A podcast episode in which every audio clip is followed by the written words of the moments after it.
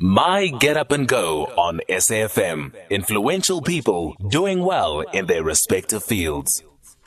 Now, Zoya Mabutho is an award winning public speaker and two time Southern African public speaking and evaluation champion, and she is the founder of Zoya Speaks. Zoya, a very good morning to you morning. Good morning, Kanya, and good morning to, to your listeners.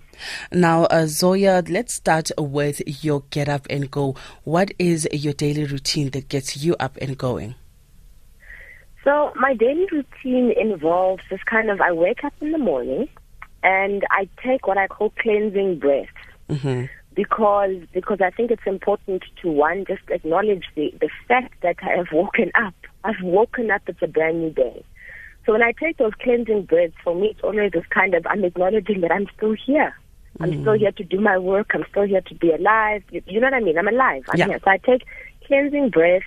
And then, you know, other days it's, it's a little bit of exercise. Other days it's a walk. Um, and other days it's just manic, mad rush as I help to prepare the kids to get to school.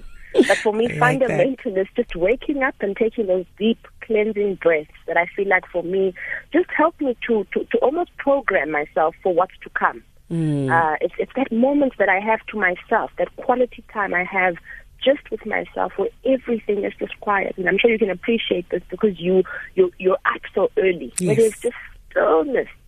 And, and, and you can just take that in almost.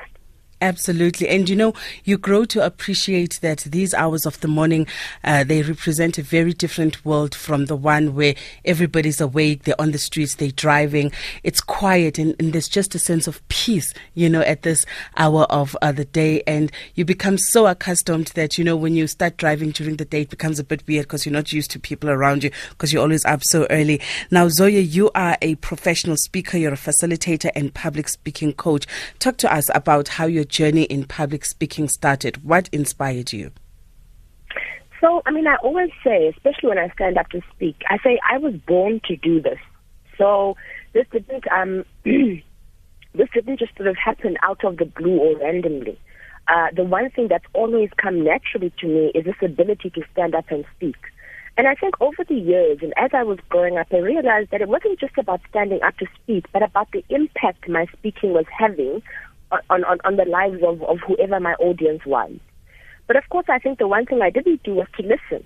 And so instead of listening to this thing that was calling my name, I went the opposite direction and did what I thought was was, was expected of me. Mm-hmm. So I find myself, I think, in a corporate job, and I, and I know from the moment I'm there that this is not where I'm supposed to be.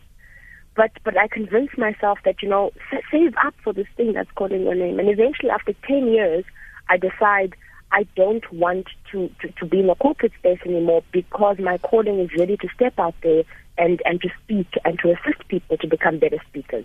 Mm. So, so my journey has really been like a, like a full circle. I've taken a 360 turn because I went from, from being clear that this is what I wanted to do. I've always been standing on platforms, um, you know, on a stage. I've always been doing public speaking, debating, etc. But somehow I go off that path and it takes me losing my self-esteem, losing my self-confidence, not even having this ability to raise my hand and to be heard. Mm. Where I go, this is not who I am. And, and eventually the choice becomes, do I choose me or do I choose what, what I believe or what I think is expected of me? And, and for me, it literally became the fight for, for me, for me to step out and, and to do what I'm supposed to do.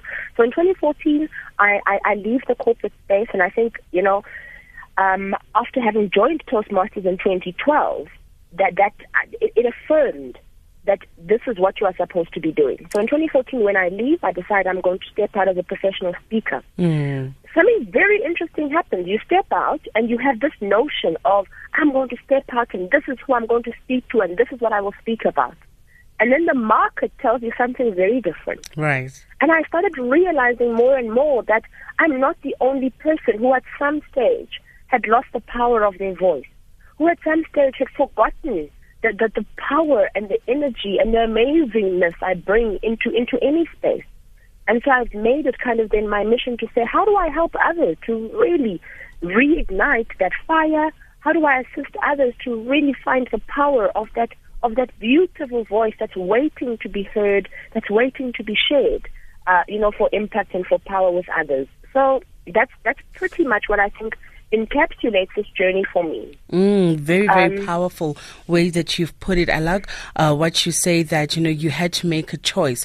Do I give up the security and the comfort of corporate or do I choose myself and my calling? Now, in terms of what you've just uh, said right now and understanding what it is that you want to talk about or speak about when you do speak, what was the one resounding thing that you said, this is what I want to be about? You know, the one thing I, I, I want to be about is people. Mm. Because when I wake up in the morning, I always go, okay, what what am I going to do today that's going to fundamentally make something of a shift? I'm not looking to make a you know a, a, a huge difference. It's it's making small shifts in a positive direction every day. And because we are bumping into people everywhere we go, it it you know my my response was okay, the work is going to be with people. And and then I had to narrow it down to say, but what with people? And and the burning thing for me became uh, this concept of leadership. Incidentally, how do we how do we lead? How do we lead ourselves? How do we lead ourselves in order to lead others? And so, you know, it it has over time developed into a conversation around leaders. What does leadership mean? How do I show up daily? Um, what does my leadership do in the context of the impact I want to make? So I step out as somebody who speaks about about leadership and very closely connected to to people and, and, and how people are essentially I think we're built to lead. Uh, others might disagree with me. Yeah. But I, I, I see it in the experiences I have with every single client who comes into my space where I see this innate potential to lead. Others are doing it without even, you know, being conscious of doing it. Mm. But but leadership, I think, is what's calling my name because I see it. I see the salient power of leadership in people who aren't even aware they're doing it. But I also see it when people who are vested in, in being great leaders do it well. The power to transform through effective leadership that starts with self that is very powerful. Leadership starts with a self. And what do you think makes you stand out as a woman in business? it's so interesting because, and, and, and I mean, I, hope that what I'm about to say is not counterproductive to the conversation around, you know, women and woman power, etc. But I think any any woman um, brings an energy that is essentially different, I think, to what males bring. And this is not to say that what, what energy males bring is, is, is bad or not good. Everybody, I think, brings, brings something to the table. Women have got such a, such a, oof, we have such a, an, intuitive way of, of doing things. And, and when we listen to, to the power of that intuition, um, you know, we, we seem to, to do magic wherever we go.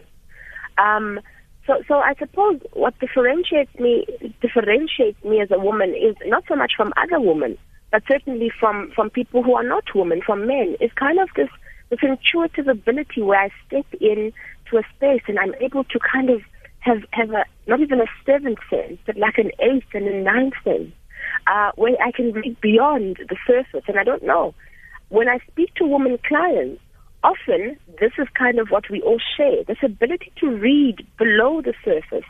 Um, and, and when I have male clients, they bring different strengths, and it's not always to, to, to see things kind of beyond the surface. I think as women, that's kind of the salient power that we possess. I don't know if it's making sense. Absolutely. Absolutely. Yeah.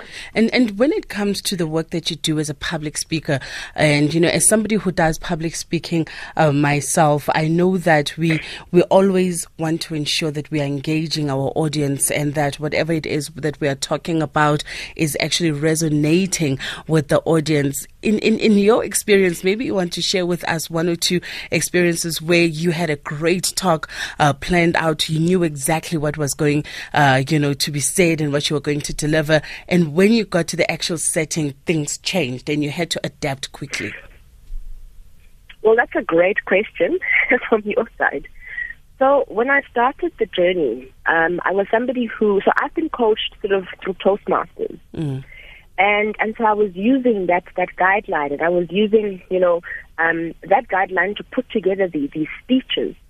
And I would step out and I would deliver the speech. And, you know, audiences are very are very tricky. right? Mm. In that, you know, we're constantly wanting to, to, to, to make an impact, uh, to respond to audiences, etc. I went from delivering speeches I had written for myself in the hope that somebody would be inspired, in the hope that somebody's life would change, to, to allowing myself to become a bit more vulnerable with my audiences. So uh, I realized that if I pen down the speech word for word, I'm so hung up on trying to remember the speech and on engaging with what's happening in the room. Mm. So, so the lessons I learned. So, so you know, instead of answering your question to say, how did I handle that moment? What I have learned over time is that audience response or your audience responding responding to you is directly proportional to you listening to what your audience is giving you. And so for me, it has been about how do I listen more to my audiences because we're right. always getting feedback. And how do I incorporate that feedback to, to, to become the better speaker, um, to respond with agility when something doesn't go the way I had anticipated. And I've found that when I respond in that way, it actually serves me and my audiences a whole lot better. So yes, I've had instances and at the beginning sort of, of, of, of the journey where because I was so hung up on what I wanted to do and, and, and not really committed to listening to what my audience was saying, um, you know, things didn't go quite as planned. But the response over the years has been to say, okay, have a basic structure. But within that, make room to incorporate the feedback your audience will give you. If somebody's on a cell phone while you are speaking, you get distracted, you're still trying to remember your speech.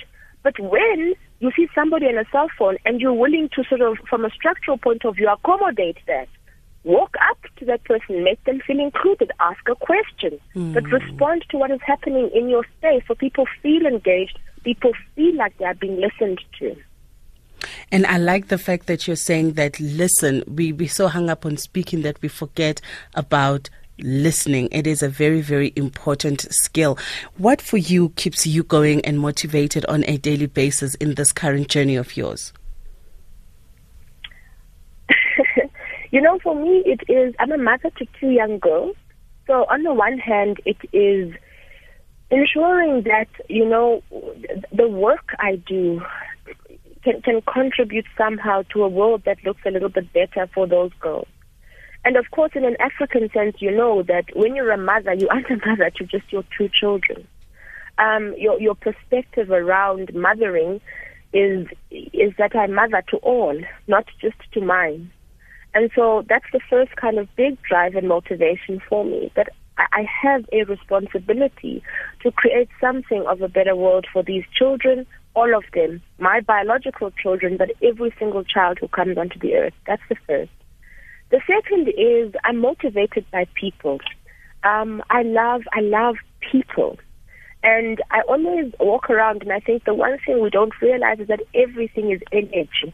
Yeah. You know, people people carry sort of this this energy. You know, as I was getting ready for for this interview, uh, I was getting dressed, and you know that thing in winter where you're very static, and sometimes if it's dark, you can actually see the, the, the energy. I don't know if you know what I'm talking about, mm-hmm. you can actually physically see this energy, like light sparks, sparks of light. Yes, yes. And and for me, I go, that's that's who we are.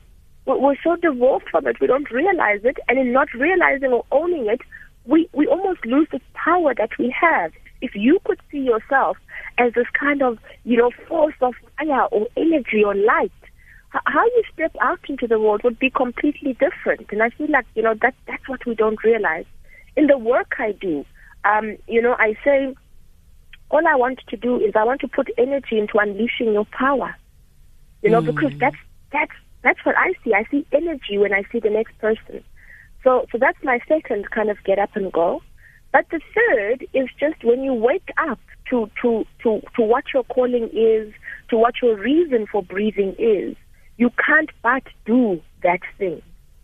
So, mm. so I say Zoya speaks and the work I do is a calling I don't get to shake. It's not something, uh, you know, I do that today and tomorrow it's changed. It is who I am every single day, all the time, until the end of time. Until the end of time. And for you uh, right now, Zoya, what are your aspirations in terms of how you want to impact people? I mean, it, it is there's a wonderful lady, uh, Meg Wheatley, and she says, you know, when we talk about changing the world, we've got to ask ourselves, where is the world? And and often we think that the world is some out there place that's waiting for us to come and to do big things. And she says the day we can we can literally take that mirror and face it inward. She says you realize that the world is where we are. The world is in my home. The world is in every community I get to interact with. The world is in is in my, my, my child's play school. And so what it does is it says, how do I start to be conscious of of the things I do, the words I speak every single day, all the time, and with whomever I interact. So for me, it's that mindfulness every single day when I wake up. I go, you've got to be mindful, sister, of every single person you encounter. That person's got to leave feeling a little bit different after meeting you because you will somehow make an impact in their life. And that's for me how I think I aspire to change the world. It's, it's what I do with what I have where I am. Mm, it's what you do with what you have where you are. And for you, do you have like a, an inspirational quote or verse or message that you live by, a type of a personal mantra?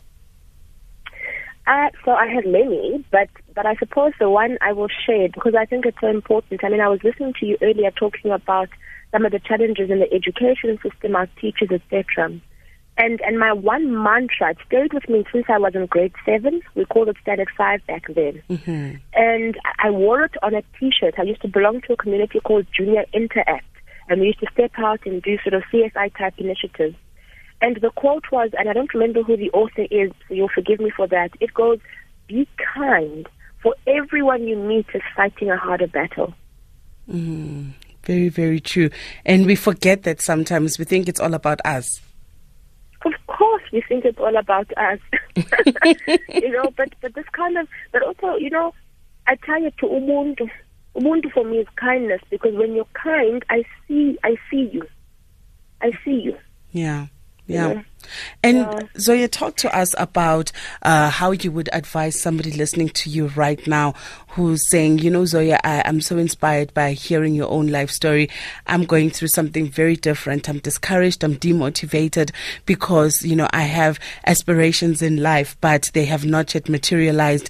And I fear maybe running out of time. I fear that they may never happen. How do you advise and guide somebody uh, that like that, that's sitting in that position, listening to you right now? Okay. So the first thing I would say is that fear is a wonderful place to be. Most people hear the word fear and, and, and, and they allow it to, to, to make them almost kind of just, you know, freeze. Don't don't do anything. Uh, that the best thing I love to hear when I work with any client is I am nervous, I am afraid. Because what you hear as fear translates to me as excitement. That's the first thing. So if you're feeling a little bit of fear, if you're feeling a little bit nervous, you're in the good place to start the journey. That's the first thing I'll say. The second thing I will say, and this is inspired by by um, you know somebody who who's a mentor to me, Lisa Nichols. She says the antidote to despair, the prescription to radical success is is action. Mm-hmm. You've got to take some kind of action. There's too many of us who say, I want things to change. I really want to make an impact. And then I go, okay, what does that mean on a day to day basis? And when we sit and we start to unpack the steps we need to take to make this happen, people sort of, you know, I'm left, people veer off uh, on another tangent. It's easy to speak and to talk about the things we want to do until we're willing to say, what are the actions that mm. I need to mm. take to match what I say is when things start to change.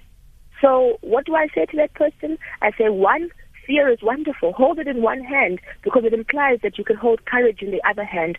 Do it with fear. But the second is until you're willing to say, what are the practical steps I need to take? You've got to be willing to take action. And until you say that, nothing will change.